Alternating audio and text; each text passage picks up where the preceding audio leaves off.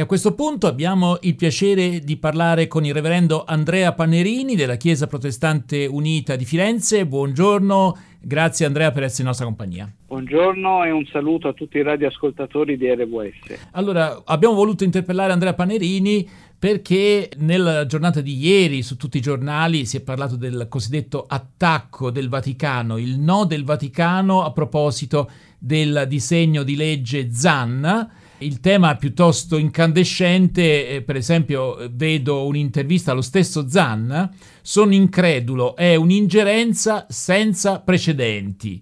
D'altra parte troviamo anche sui giornali, in particolare i giornali di ieri, eh, dei riferimenti al fatto che bisogna essere, tra virgolette, comprensivi rispetto alle perplessità o i mal di pancia, diciamo così, del mondo cattolico. Per esempio, vedo un giurista che si chiama Enzo Cannizzaro, ordinario di diritto internazionale e dell'Unione Europea all'Università Sapienza di Roma, il quale dice le idee, anche se sbagliate, non si devono punire. Più chiarimenti o altrimenti anche un'omelia può essere intesa come violazione della legge. Naturalmente si fa riferimento al fatto che il concordato protegge l'indipendenza della Chiesa Cattolica nel nostro paese e un disegno di legge, se diventasse legge come quello di Zan, il DDL Zan, rischierebbe dal punto di vista del Vaticano di creare momenti di attrito importanti dal momento che appunto si dice che non ci deve essere incitamento alla violenza nei confronti degli omosessuali, dei eh, transessuali, ma questo cosa significa per una comunità cattolica? E poi c'è il tema della giornata contro l'omofobia, contro la transfobia, eh, da celebrare anche nelle scuole, comprese le scuole cattoliche, insomma, sono diversi motivi di perplessità e si invoca appunto la possibile rottura del concordato su questo punto. Andrea Panerini, una tua valutazione da pastore evangelico, come, come vedi questa querella? Ecco. Io ho già dichiarato alla stampa che è un'ingerenza inaccettabile eh, e che questo metodo fa appello per la prima volta ai patti lateranensi per eh, interferire con eh, l'autonomia legislativa di uno Stato sovrano quale è la Repubblica Italiana.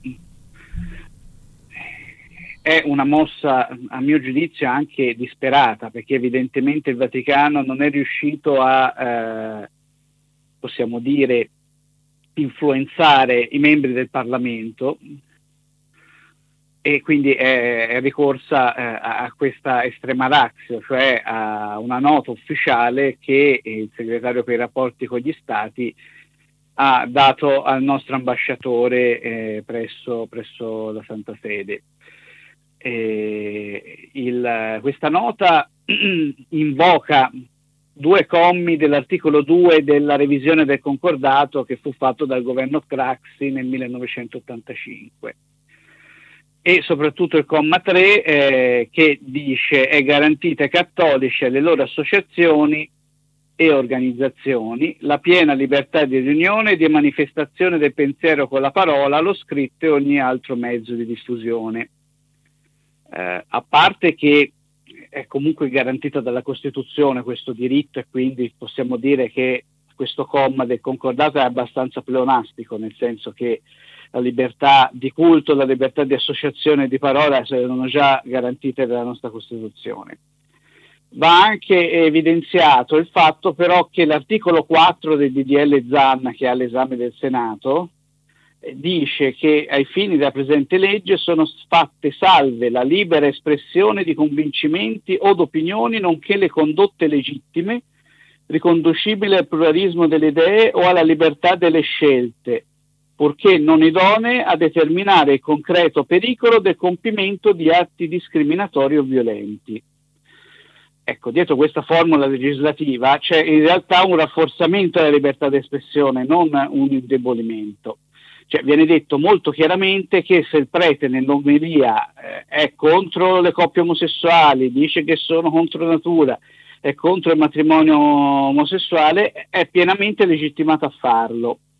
Se invece eh, vuole organizzare, incita i fedeli a organizzare un pogrom, a fare del male, a uccidere delle persone omosessuali, bisessuali, transessuali, allora è punibile. solo per il fatto che ha incitato. Questo mi sembra una cosa mm. assolutamente civile e che non limita affatto la libertà di espressione. Ecco, sul Corriere noi leggiamo una, un'intervista ad Acquaviva eh, Gennaro Acquaviva, consigliere politico di Bettino Craxi a Palazzo Chigi quando si arrivò alla revisione del concordato nell'84. Il titolo de- dell'articolo che è apparso sul Corriere di ieri è La Santa Sede ha le sue ragioni, ma eviti lo scontro. E il giornalista gli domanda: avrà letto della protesta della Segreteria di Stato sul DDL ZAN?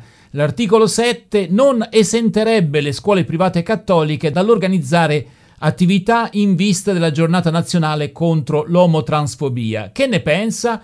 E la risposta di Acquaviva, beh, sono sincero, penso che la Santa Sede abbia le sue ragioni. Dal suo punto di vista, la libertà e l'autonomia della scuola cattolica vengono messe a rischio se è obbligata a fare qualcosa che va contro la propria coscienza e i propri principi ma andava evitato il ricorso ai canali diplomatici. Ecco, questa è la posizione di Acquaviva. Margiotta Broglio, un altro padre di, questo, di questa revisione del concordato del, dell'84, dice ma io non riesco a capire proprio in che senso eh, il DL Zan possa andare contro eh, il concordato. Secondo me ci sono altre ragioni, lui parla di debolezza e divisione all'interno del mondo cattolico su questi temi una scuola privata può benissimo rifiutarsi di celebrare la giornata contro l'omobitransfobia, basta che non chieda la parificazione. Se, Vabbè, se una scuola privata vuole la parificazione con le scuole statali è assoggetta, sono soggettate a una certa disciplina e devono, come devono fare i, eh, i programmi secondo le indicazioni ministeriali, questo, questo, è un problema che mh, è ricorso anche quando ci sono state proposte di introdurre l'educazione sessuale nelle scuole, nei programmi curricolari e allora hanno detto eh, le scuole cattoliche, eh, beh, eh, se le scuole cattoliche vogliono essere parificate devono seguire quello che dice lo Stato, altrimenti possono benissimo, sono tutelate dalla Costituzione, ma i loro titoli di studio non sono riconosciuti dallo Stato. Ti fermo qui Andrea Panerini, immagino che questo susciterebbe tante come dire, perplessità eh, da parte del mondo cattolico, ma eh, io direi eh, mettiamo una canzone e poi ritorniamo a parlare con Andrea Panerini su questo tema che si preannuncia un tema politicamente molto impegnativo per questa maggioranza, potrebbe in teoria anche andare in crisi proprio a partire da questa interferenza del Vaticano, ma ne parliamo un, dopo uno stacco musicale. E torniamo, torniamo in onda con Andrea Panerini il reverendo Andrea Panerini che è eh, il decano della Chiesa Protestante Unita, una giovane chiesa di orientamento luterano e eh, Andrea Panerini ci diceva poco fa che eh, dal suo punto di vista questa interferenza da parte del Vaticano è una cosa mh, grave per quel che riguarda la laicità dello Stato. Ecco, ci puoi spiegare ancora una volta perché, d'altra parte, il mondo cattolico ha tutti i titoli per poter eh, esprimere giudizi e perplessità, no? Sì, sì, ma ognuno ha pienamente il diritto di eh, esprimere anche la sua contrarietà a una legge del genere, ci mancherebbe. Eh, il fatto è che eh, a livello anche giuridico proprio non si vede a cosa si può appellare eh, il Vaticano, perché appunto la, liber- la sua la libertà del, dei cattolici, come peraltro di tutti gli altri cittadini, non viene assolutamente menomata da questa legge. Eh, questa interferenza attraverso i canali diplomatici eh, è da un lato forse una mossa disperata perché appunto il mondo cattolico è diviso e perché non è stato possibile evidentemente influenzare i parlamentari in altro modo. E dall'altro lato eh, c'è eh, diciamo una, una volontà eh, di non sottostare a nessuna regola contro l'odio e la violenza, che è abbastanza deludente per una Chiesa cristiana. Ecco. Mm. Eh, alla fine anche la stessa celebrazione della, della giornata contro l'omobitransfobia non è certo una giornata di propaganda della presunta ideologia gender, è una giornata in cui si rifiuta una violenza. E, io, io non, non, Cioè, capisco, ma alla fine non capisco il perché molti cristiani abbiano problemi a condannare la violenza. Mm. Anche Questo se il... di condividere sì, o meno le, le, le orientamenti eh. sessuali delle persone. Anche se in realtà poi quando uh, si interrogano le persone che manifestano le perplessità, per esempio su questa giornata che verrebbe istituita, eh, nessuno dice che eh, sono favorevoli alla violenza nei confronti degli omosessuali, ci mancherebbe altro, eh, ma si segnala invece come dire, l'ambiguità di una giornata che diventerebbe facilmente qualcos'altro eh, sul piano culturale, ecco, che ne pensi? Eh, ricordare, ricordare l'olocausto eh, la parte avuta nella Shoah da parte dei Rom o dei testimoni di Geova non significa proporre per forza come modello religioso i testimoni di Geova e come modello etnico eh, le persone Rom. Quindi eh, mi sembra veramente una cosa assurda che molti hanno introiettato perché sviati da una certa propaganda religiosa. E non c'è appunto il pericolo, come qualcuno sostiene, appunto di una sorta di propaganda sul, sulla definizione in particolare di genere, perché una cosa che fa problema è il fatto che qualcuno possa dire, vabbè, al di là del fatto che io sono maschio o femmina, voglio essere qualcos'altro, insomma, che diventi una specie di moda culturale. Ecco, sono perplessità fondate oppure, oppure no?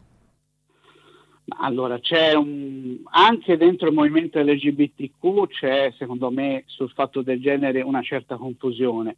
Fondamentalmente però credo che non è che uno si alzi la mattina e dica voglio cambiare genere perché, perché va di moda. I cambiamenti anche di orientamenti di genere sono delle dei processi anche molto dolorosi, molto lunghi, molto complessi, quindi ecco, non banalizziamo anche la sofferenza e, e, i percorsi delle persone, questa è veramente una banalizzazione, ancora come dire che vedere gay pride fa diventare gay i bambini, non si diventa gay, mm. ci si nasce. Ecco, a questo punto una domanda finale che non c'entra con il Vaticano, ma una tua osservazione su quello che sta succedendo in Ungheria, dove invece appunto c'è questa confusione fra omosessualità, pedofilia, eh, si introduce la censura su eh, trasmissioni televisive, film eh, che direttamente o indirettamente possono richiamare tematiche di questo tipo. Ecco, eh, che, che sta succedendo nel nostro mondo occidentale, insomma? In Ungheria eh, ormai da molti anni ha in corso una fase politica di involuzione di, di antidemocratica molto spinta col governo Orban. La legge che è stata promossa contro la cosiddetta propaganda omosessuale è praticamente la copia carbone di quella che a suo tempo fece approvare Putin in Russia, che non è certo un modello di democrazia liberale, possiamo dire. Eh, sono molto deluso proprio che in questi giorni anche l'UEFA e i campionati di calcio europei abbia vietato alla Germania di poter eh, illuminare con un gesto lo stadio di Monaco dove si giocherà la Germania-Ungheria. Eh, bisogna dire che ecco, qui ci sono delle pressioni politiche eh, notevoli che, che, purtroppo hanno poco a che fare con lo sport e con la cultura in generale. Eh, io sono veramente stupito e questo ci mette un po' in dubbio, anche io che nasco come europeista, mazziniano, eh, anche a livello politico, avete veramente il dubbio su come funzioni la nostra Europa, perché eh, si minaccia eh, appunto l'espulsione, si minaccia di sospendere dall'Unione Europea uno Stato perché ha i bilanci in disordine ma non si sospende uno Stato come l'Ungheria dove ormai non c'è più lo Stato di diritto e dove le minoranze sono oppresse. È chiarissimo. Andrea Panerini, eh, decano della Chiesa Protestante Unita, grazie davvero per questo tuo intervento e ci risentiremo su questo e su altri temi sicuramente nel prossimo futuro. Grazie, risentirci. Grazie, grazie a presto.